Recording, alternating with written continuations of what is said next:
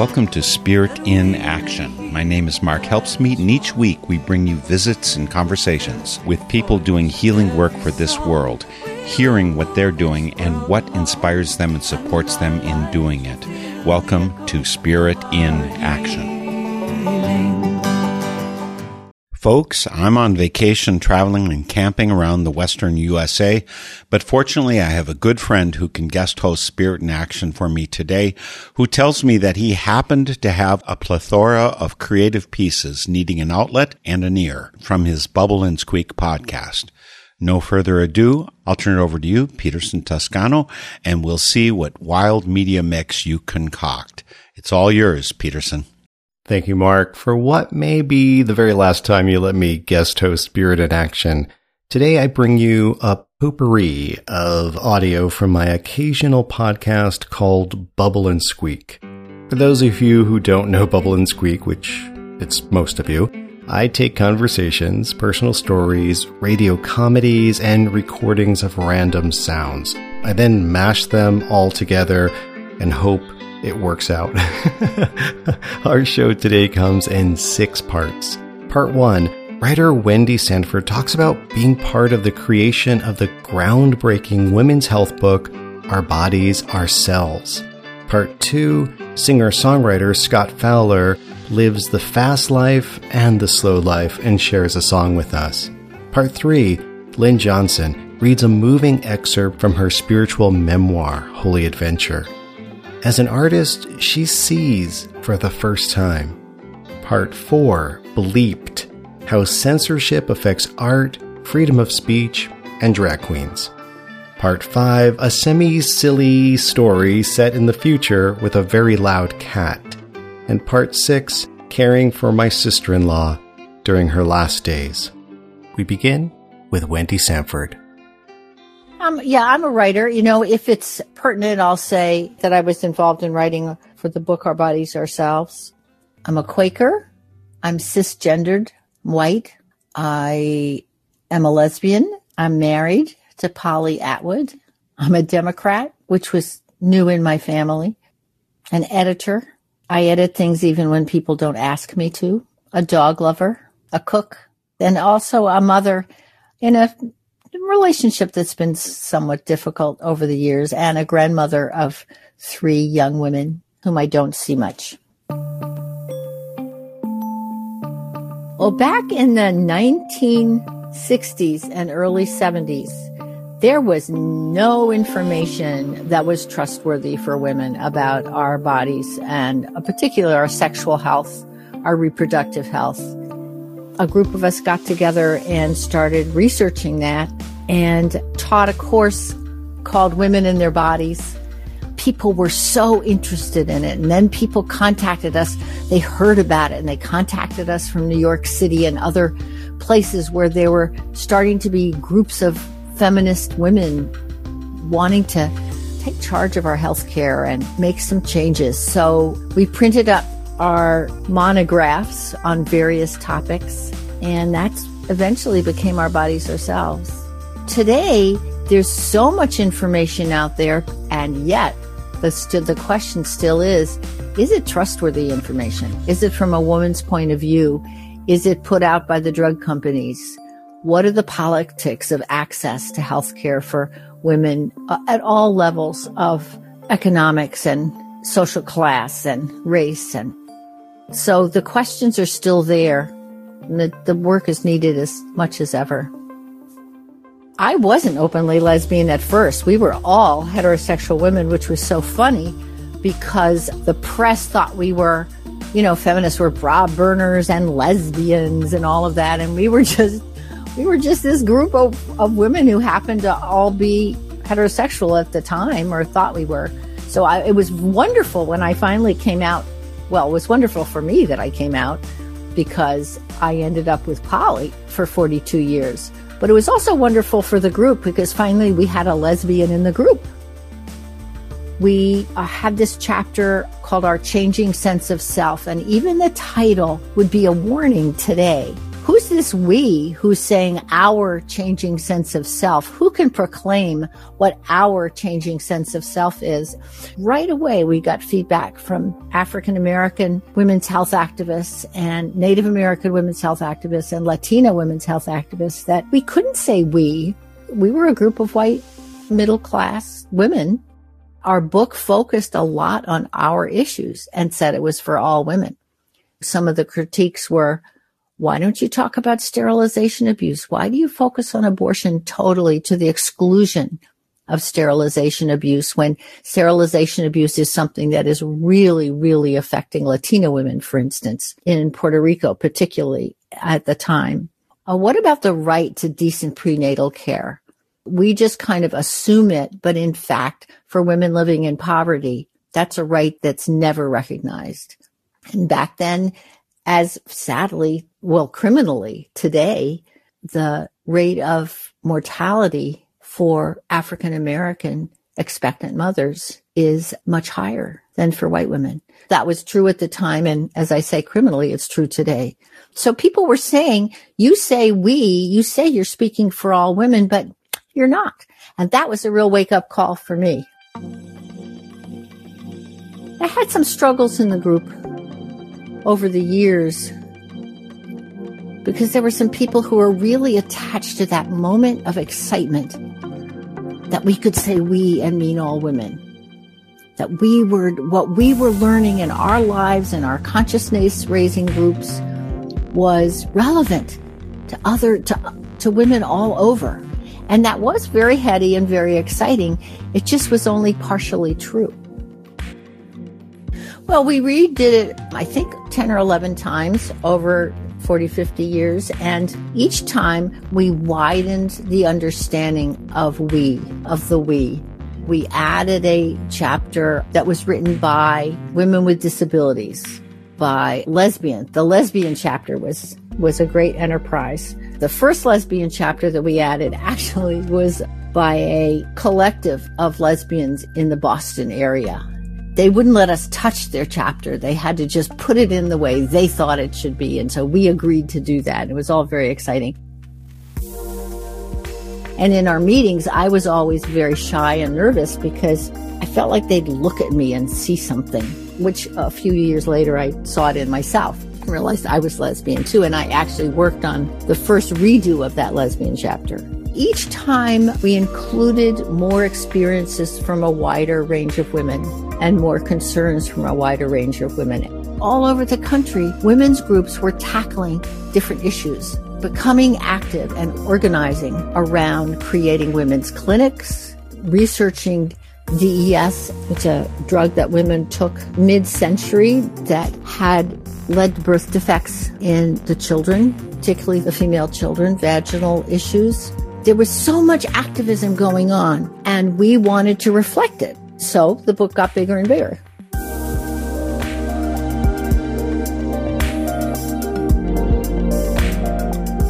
And then in later times, uh, like the most recent one I worked on in 2011, uh, one of the big changes in the book at that point was that we had always had a lesbian chapter and a heterosexual relationships chapter. And we looked at each other, those of us who were working on it, and said, This is ridiculous.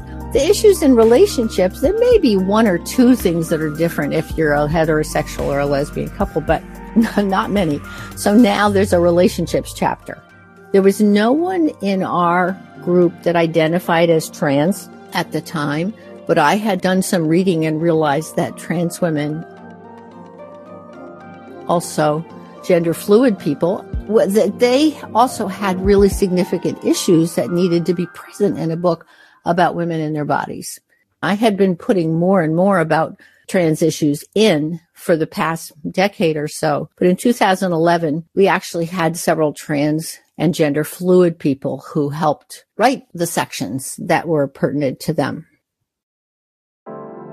I had been putting more and more about trans issues in for the past decade or so. But in 2011, we actually had several trans and gender fluid people who helped write the sections that were pertinent to them.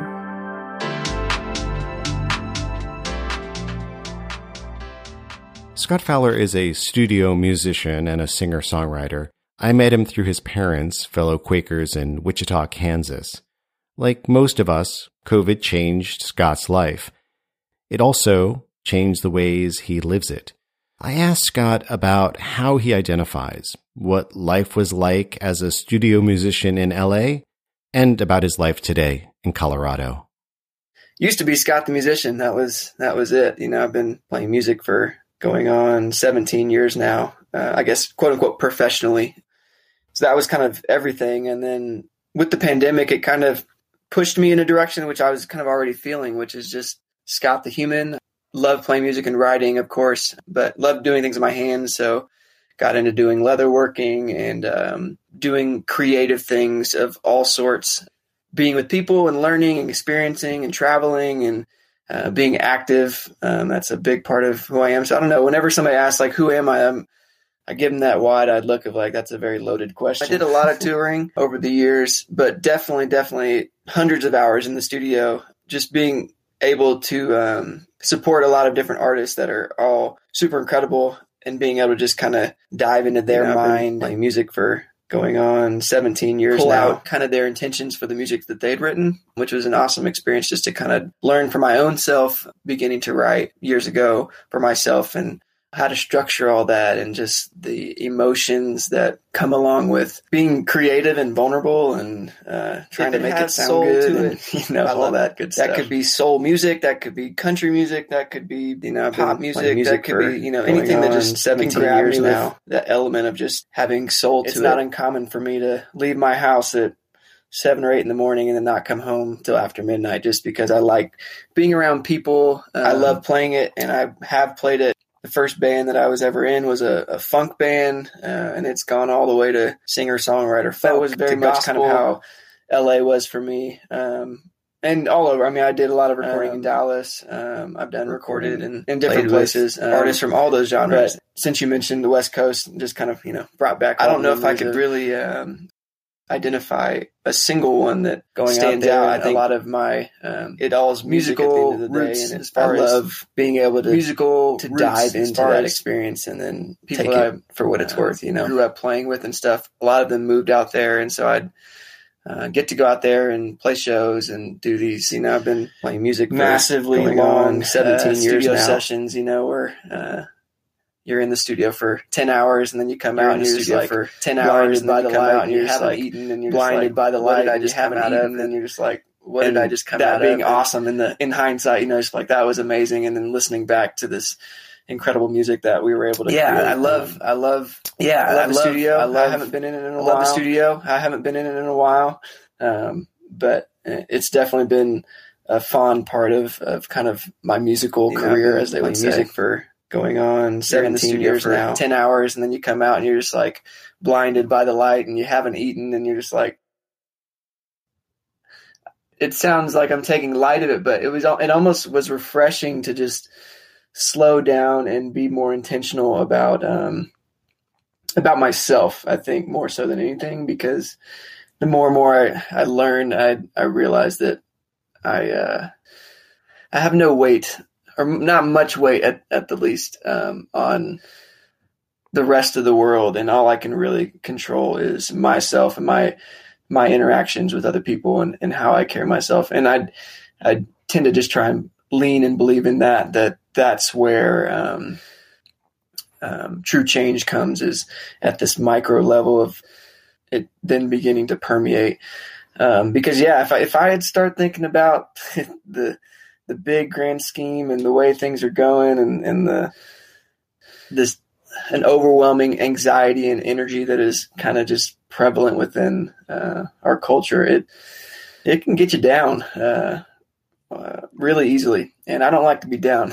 So I, I, try to find those pockets of light that kind of help me move forward um, and then if I'm in a good space, then I, I think I, I can create and enact more change um, just in being who I am. So, this song and a couple others that I was able to record was all me, which was kind of scary. So, this one I play guitar on, which is my main instrument. I believe I played, played bass on this one as well. My brother and I did some of the production, putting together the drums and all the textural stuff that kind of fills out all the frequencies. I think I remember just sitting on the end of the bed the morning I started writing this. That opening kind of guitar part was just like a mood, you know. It felt good, it felt dark, it felt heavy, and it felt like it needed something um, to come from that. And so then that kind of spurred into the first line, uh, which is very heavy and dark. And then it just kind of brought this whole idea. And then from there, the music just kind of transpired. Um, and yeah, it does go from minor during the verses into major during the chorus. Probably that's my optimism coming through in terms of just being aware and being able to sit in this heavy space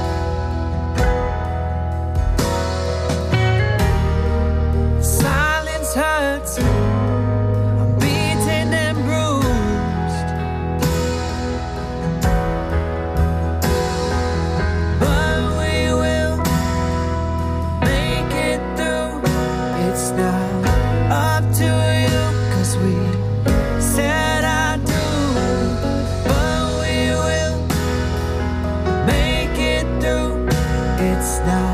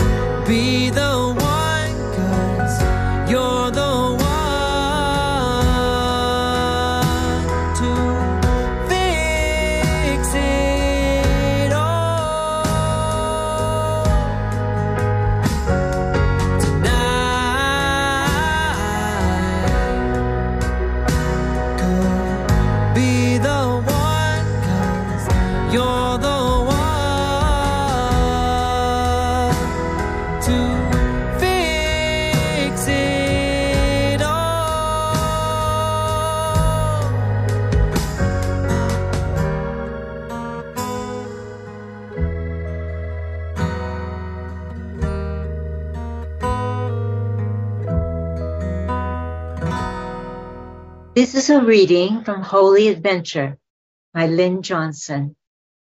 This is the second chapter called Holy Vision. I felt very intimidated. I had entered a workshop where everyone was a Yale art major, and my artistic ability was quite undeveloped. My Quaker friend Paul had convinced me to go spend the day learning to draw with a man he greatly admired. Frederick Franck was a painter, sculptor, and author of many books on spirituality, including The Zen of Seeing. His work is exhibited in major museums around the world. He was a kindly looking older man, standing in front of me, explaining that I and the 20 other participants would now learn to see. Seeing is the key to drawing, he explained. He would give us something to look at, and then we were to draw it. He walked around placing different plants in each participant's hand. He gave me a leaf. I stared at my maple leaf as hard as I could, then started to sketch. I wasn't pleased with how it was coming out. I heard Frederick going from student to student, commenting, Ah, lovely. And yes, you are seeing. Then he came to me. I waited, my face growing hot. Frederick took my pencil from me, held my hand at the wrist, and shook it.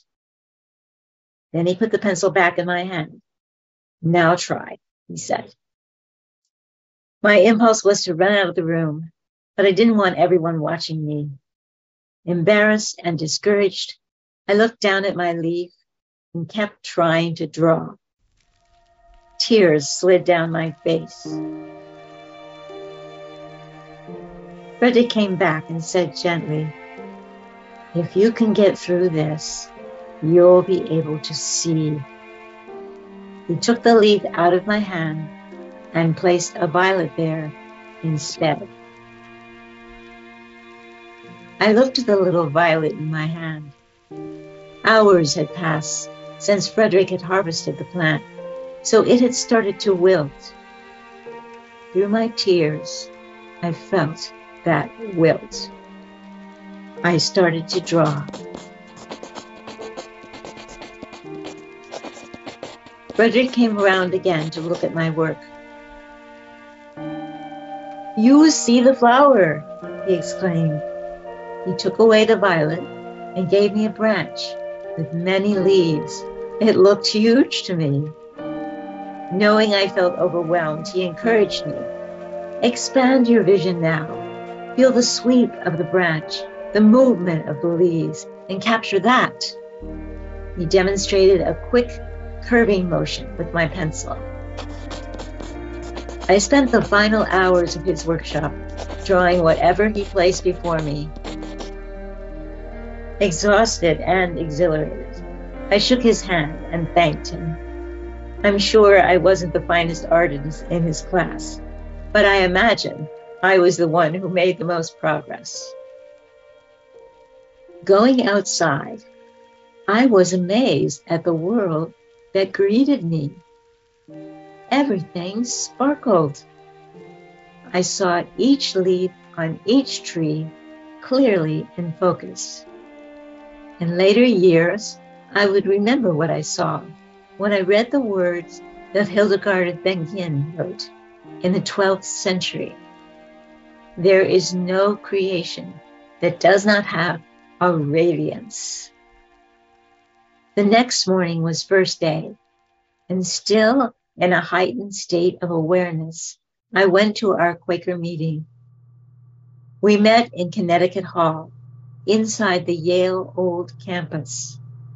The high ceilinged room, with its wooden floors and tall windows, looked beautiful to me that day. The friends sitting there were especially lovely. In silence, we sought the presence of the divine. I usually had a hard time settling into worship, but then I centered deep inside. I had the sensation of wilting, of my physical boundaries melting. Breathing slowly, I felt myself spreading into the room. I spread out and touched each beloved friend. I kept melting further until I was outside in the courtyard. I was moving along the grass, touching the trees. I was part of everything. When the end of meeting came and we shook hands, it took some time for me to come back into my body. I looked around in wonder, my heart full of love. I will always remember that whole weekend and the miraculous sense of oneness I felt.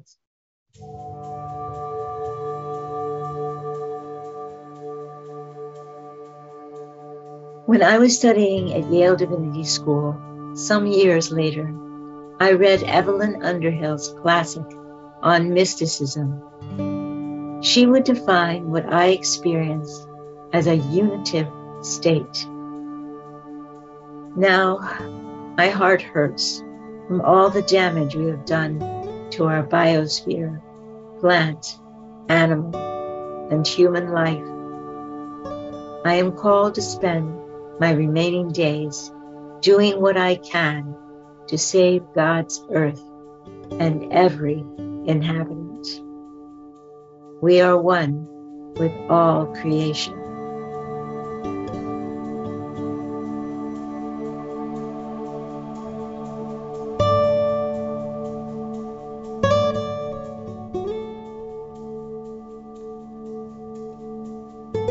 Coming up, you will hear about censorship in art museums, libraries, and sometimes in our own brains.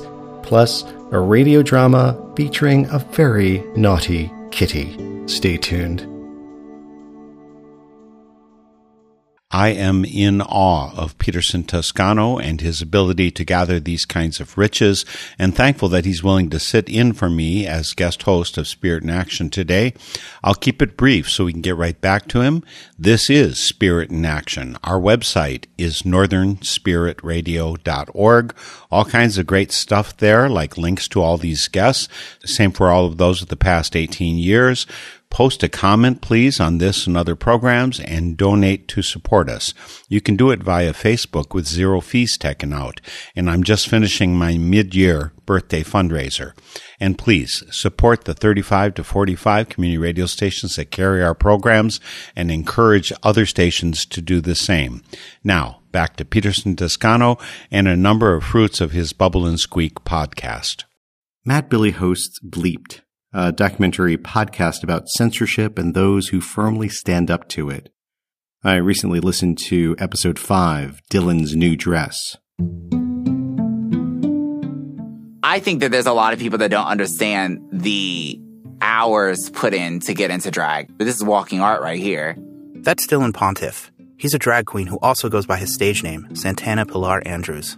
It's not just me putting on a Mickey Mouse suit and walking out there and being a character. It takes time to look your your best. How long does it take you to do the makeup? Uh, it depends on how pretty I want to be. so I want to say it took me about an hour to do my makeup for uh, drag queen story time. Dylan lives in Lafayette, Louisiana. Last August, he volunteered for Lafayette's first ever drag queen story time, which is exactly what it sounds like drag queens reading storybooks to groups of young children. The organizers gave Dylan a book called Jacob's New Dress. It's about a boy named Jacob who wants to wear a dress to school, but another boy in his class tells him that boys are not allowed to wear dresses. I, I mean, I read it and I was like completely elated that there was a book that represented me. Since Drag Queen Storytime began in 2015, drag queens have been reading storybooks to children all over the country. In the beginning, the events mostly took place in LGBTQ friendly cities like San Francisco and New York and were filled to capacity with eager children. But this wasn't San Francisco or New York.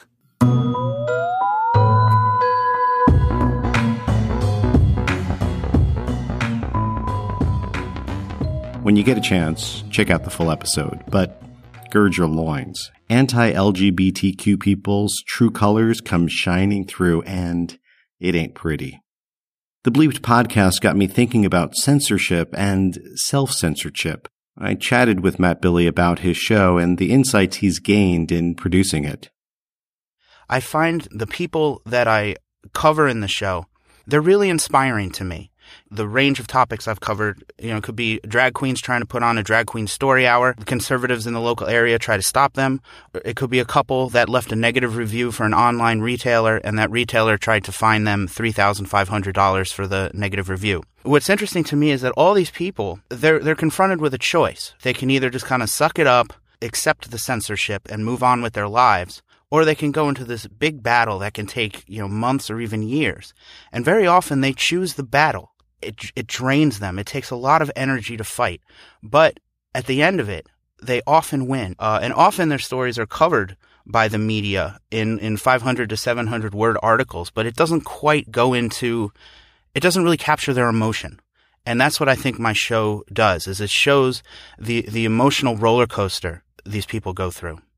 But with Drag Queen Story Hour, there there is this conspiracy theory floating around right now that Drag Queen Story Hour is not about reading storybooks about accepting everyone uh, to children, but is actually a way for the LGBT community to recruit new members, groom them into their alternative lifestyle. I listened to seven hours of a city council meeting where a lot of members of the public got up to speak and they denounced Drag Queen Story Hour. Uh, a lot of people who spoke were preachers who would, would quote parts of the Bible and say that, you know, God did not intend for people to be this way.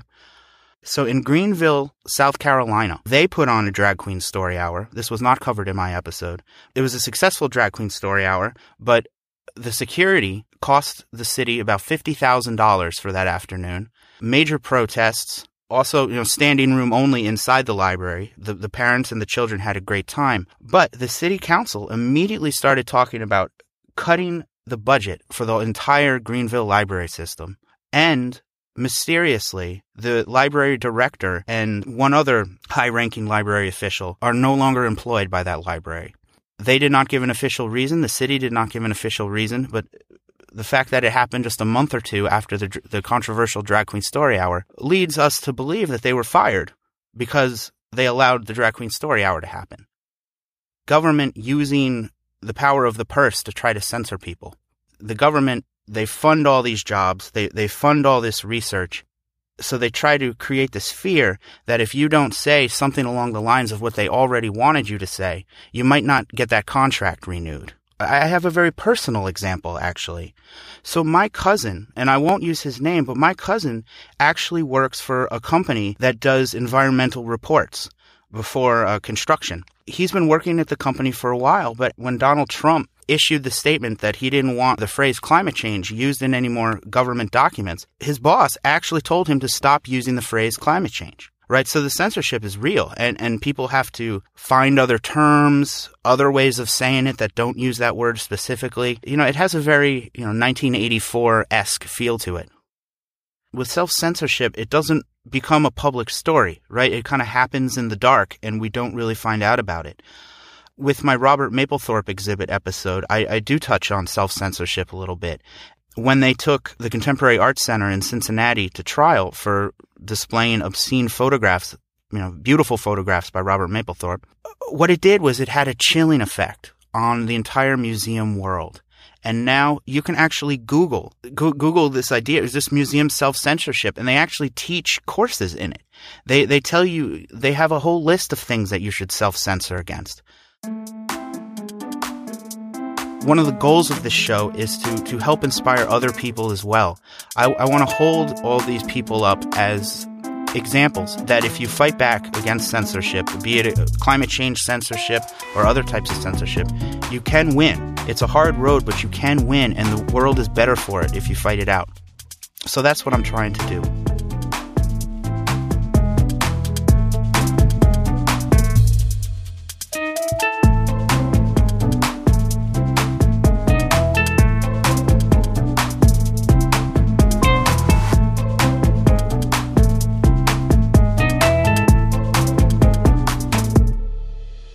Been attending a monthly online intro to climate fiction workshop. It's offered by withmanyroots.com. In each session, they introduce us to a climate solution, and most of them are boring, you know, like forest management or seaweed farming. But these, according to drawdown.org, have amazing potential impacts. They want us to imagine a world where this solution is part of a story. It may not be about the solution, but that solution is part of your future story. In a session about district heating, I came up with a story which I call I'm Not Dead Yet. It takes place about 40 years from the present time. Oh, really? The system is down. District heating never goes down. It's been running just fine for over 30 years. Hmm, I guess it's getting old. Just like you and me, Fika. Yes, my naughty kitty. No, you cannot have a treat. Are you cold, my darling? Oh, well, let me explain it to you. Don't give me that look. District heating. It's been around since 2028. That's when the power lines all over the country frosted over. Most everyone was without power for weeks. What a mess. Lots of deaths too. Oof. It was the last straw. The municipality had enough sense to take matters into their own hands for a change. I, I actually assisted with the planning, energy independence, local power, all that became the rage, and it mostly worked. Not sure what created this outage, though. Ah, Vilna will send us another update. Beware, Fika. I reckon they're going to herd us into a building so we don't freeze to death. Well, I like to be alone. Well, with my Fika. I don't mind people, really. It's just that most people my age bore me to tears. When you're in your seventies, you repeat yourself a lot, and you don't mind, you know, my darling. No, you cannot have a treat. Oh, I just don't have much to do with anyone, especially young people. Well, someone in their forties is young to me, very young. I'll get to see the latest fashions, though, and perhaps talk with young people about politics and whatever fad they're into right now. I, I miss that part, actually. When I was a teacher, please don't look at me that way. No, you cannot have a treat, you naughty baby. When I was a teacher, I had a steady stream of information. I didn't have to to read the entertainment sites to keep up. My students, they kept me young and informed.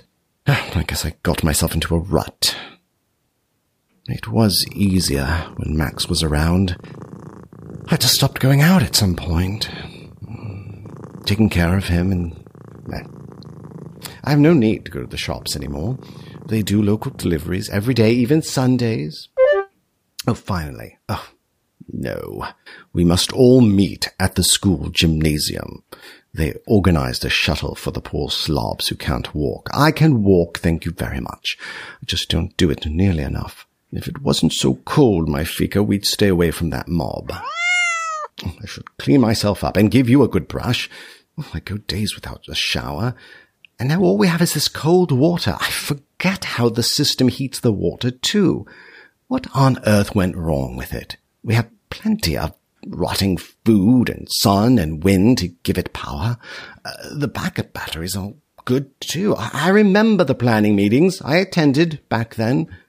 Oh, must be getting old, poor thing. Seizing up, giving up, out with the old, in with the new.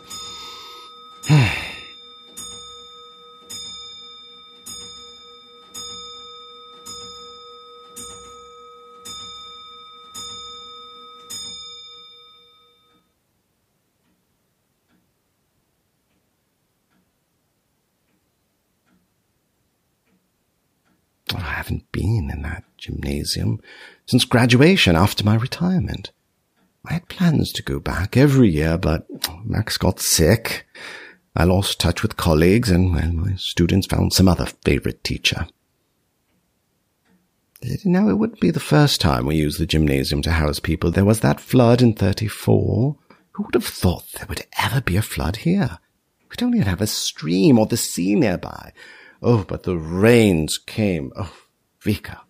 They came. A rain bomb, they call it now. More rain in 48 hours than we typically get in a year. Yes, my sweetie. No, no treatsies. washed out most of the town. People came with food parcels, blankets to share, games to play. I was in the thick of it, organizing and cheering people up, like no doubt some clown will try to do for us.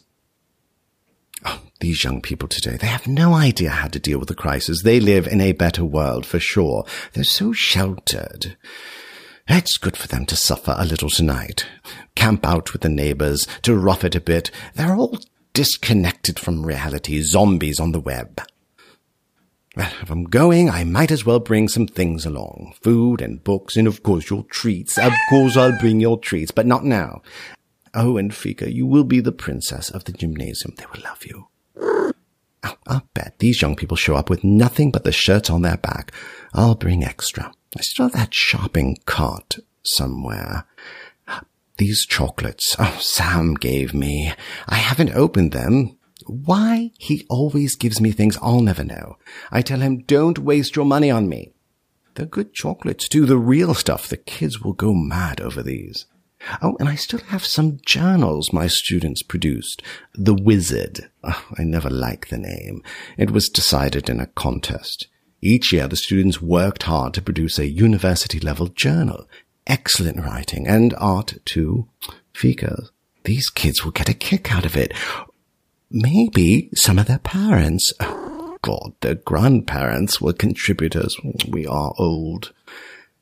Will they remember me? Of course they will. I haven't forgotten any of my teachers, even the bad ones, and that was over 50 years ago. They are all long gone now. Oh, the shuttle will be here soon. I told Vilna I could walk, but I have you, my darling, and all this stuff. Better to hop on the shuttle. I need my pillow too, and yours. Who knows if they have the disaster room stocked up? I'll bring extra ones for others. This can last for days. Hold on, I'm coming.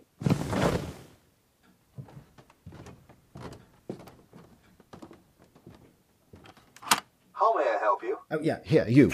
Help me with the stuff. No, I will take Fika. No, I can walk. I am not dead yet. You and me, everything that we've been through has made us strong. You won't believe we've had our gray, but somewhere there's a light inside of us. It shows the way. Not looking for no, oh no, mm-hmm. you. I'm always surprised when people say to me that I seem so comfortable in my skin. It's so not true. I am often very uncomfortable in my body and with my body and with other bodies. And I'm particularly squeamish about any type of body fluids. I was an EMT for a short period of time and I was a terrible EMT if there was any blood, saliva, or other body fluids involved. Over Christmas and New Year's this year, this squeamishness got tested, and I was really surprised with how things turned out. My husband and I traveled to the East Bay California, to visit his sister and her family. His sister Lisa had been struggling a losing battle with cancer for over a year, and she was at the end of the journey. All treatments failed. In fact, we were surprised she was still alive by the time Christmas came and we arrived. Up until that point, up until the day we arrived, in fact, she was pretty well able to look after herself. Um, she didn't drive anymore, and she only went for incredibly short walks up the block and back. But she made her bed and washed her clothes and prepared meals for herself and walked up and down the stairs, even though people offered to help. But that was changing quickly. A home health aide came for the first time and turned out to be a really bad fit for Lisa. He had never actually worked with a dying person before, and he had never worked with a female patient. He felt uncomfortable, he told us, about the intimacy of caring for a female body. It was the next day I was chatting with Lisa at the end of the day, and she was very tired. She was struggling, she said, to take off her compression socks. They're these incredibly tight, tight socks that help feet and legs from swelling. So I said, I can help you with that. And I did. The next day I helped her again and she said, Oh, that I'm supposed to actually be putting some lotion on my feet and legs every day, but I just can't get to that. I can't reach down at the end of the day to do that. And I said, well, I can do that. And within a few days, I was doing more and more for Lisa. Some months before, Lisa had sent me a message and asked how it was when my parents died. They died at home. She wanted to know about the details of what that was like. I was not a primary caregiver to my parents. I couldn't, but my older sister and some cousins and friends did all that work. And at the end, they had to do everything. I mean, my parents lost the ability to leave the bed, to clean themselves. They became like babies. So I shared this with Lisa, and at the time she said that she'd rather have family take care of her than a stranger. And I thought to myself, oh, I would so much rather have a stranger wiping my butt. I mean, I really don't want a loved one's last memory to be of that. But, you know, we're all different. So months later, I'm there with Lisa and after talking it over with my husband, I made an outrageous offer. I said, Lisa, if you are comfortable, I'd be willing to be your caregiver for the rest of your time here. She thought about it and said yes. And that's what happened.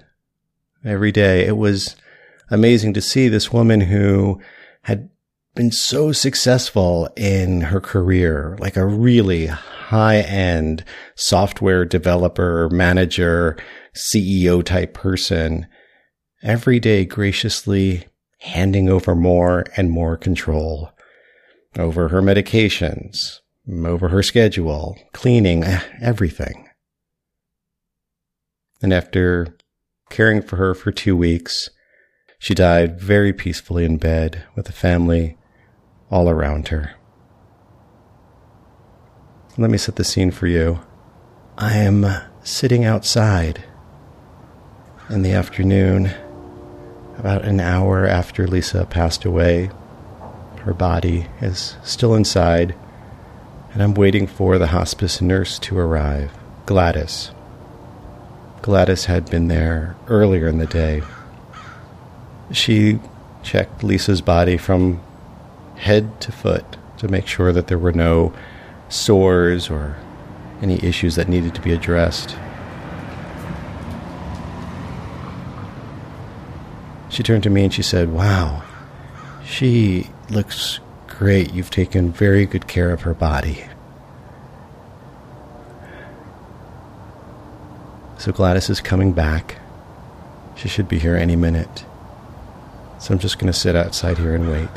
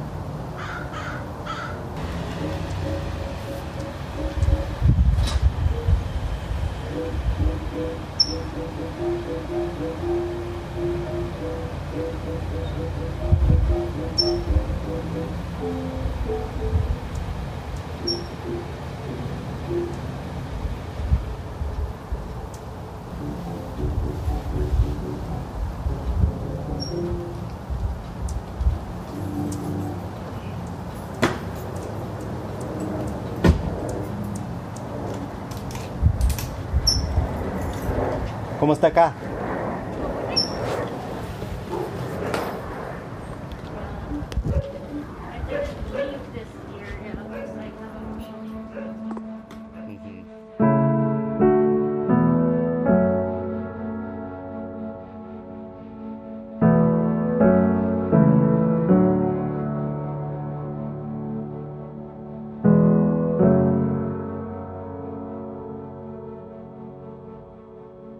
Thank you for joining me today on Spirit in Action.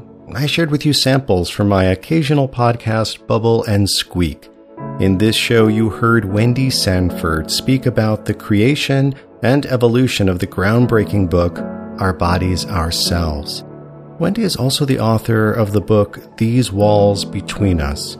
It's a memoir of friendship across race and class. Learn more at Wendy Sanford dash thesewallsbetweenus.com. That's Wendy Sanford thesewallsbetweenus.com. Singer songwriter Scott Fowler spoke about and sang his song The One. Hear more of his original music and sign up for his refreshingly simple newsletter. Visit scottfowlermusic.com. That's scottfowlermusic.com. Lynn Johnson read from her spiritual memoir, Holy Adventure. Purchase your very own copy at meetinghouse.xyz. That's meetinghouse.xyz. Matthew Billy from the podcast Bleeped talked about censorship. From Drag Queen Story Hour to Mapplethorpe's nude photos to climate change, he exposes the censors. Look for Bleeped wherever you get podcasts. I performed the short story I'm Not Dead Yet. It appears in the Cli-Fi Imaginarium. I have other stories there, including Seaweed Seduction. And there are many other stories of futures filled with climate change solutions. Visit withmanyroots.com. That's withmanyroots.com. Finally, I shared with you the sounds that filled the morning my sister in law died at home from cancer. I end every episode of Bubble and Squeak with what I call a sound slice. From the jungles of KwaZulu Natal to the streets of Havana to my little home studio in Sunbury, Pennsylvania, I share sounds that I capture. You can hear Bubble and Squeak wherever you find podcasts, but you might have to search for Bubble and Squeak Peterson Toscano. That's my name. See, there's a lot of Bubble and Squeaks out there. You want to make sure you get the right one.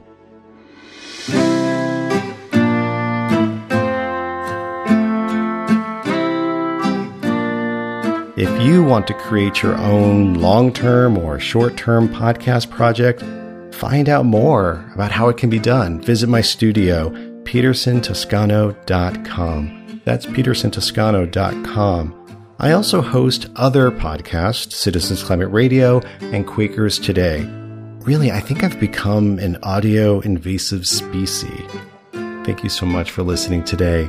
And thank you, Mark Helpsmeet, for having me on today's show. Can I come back, please?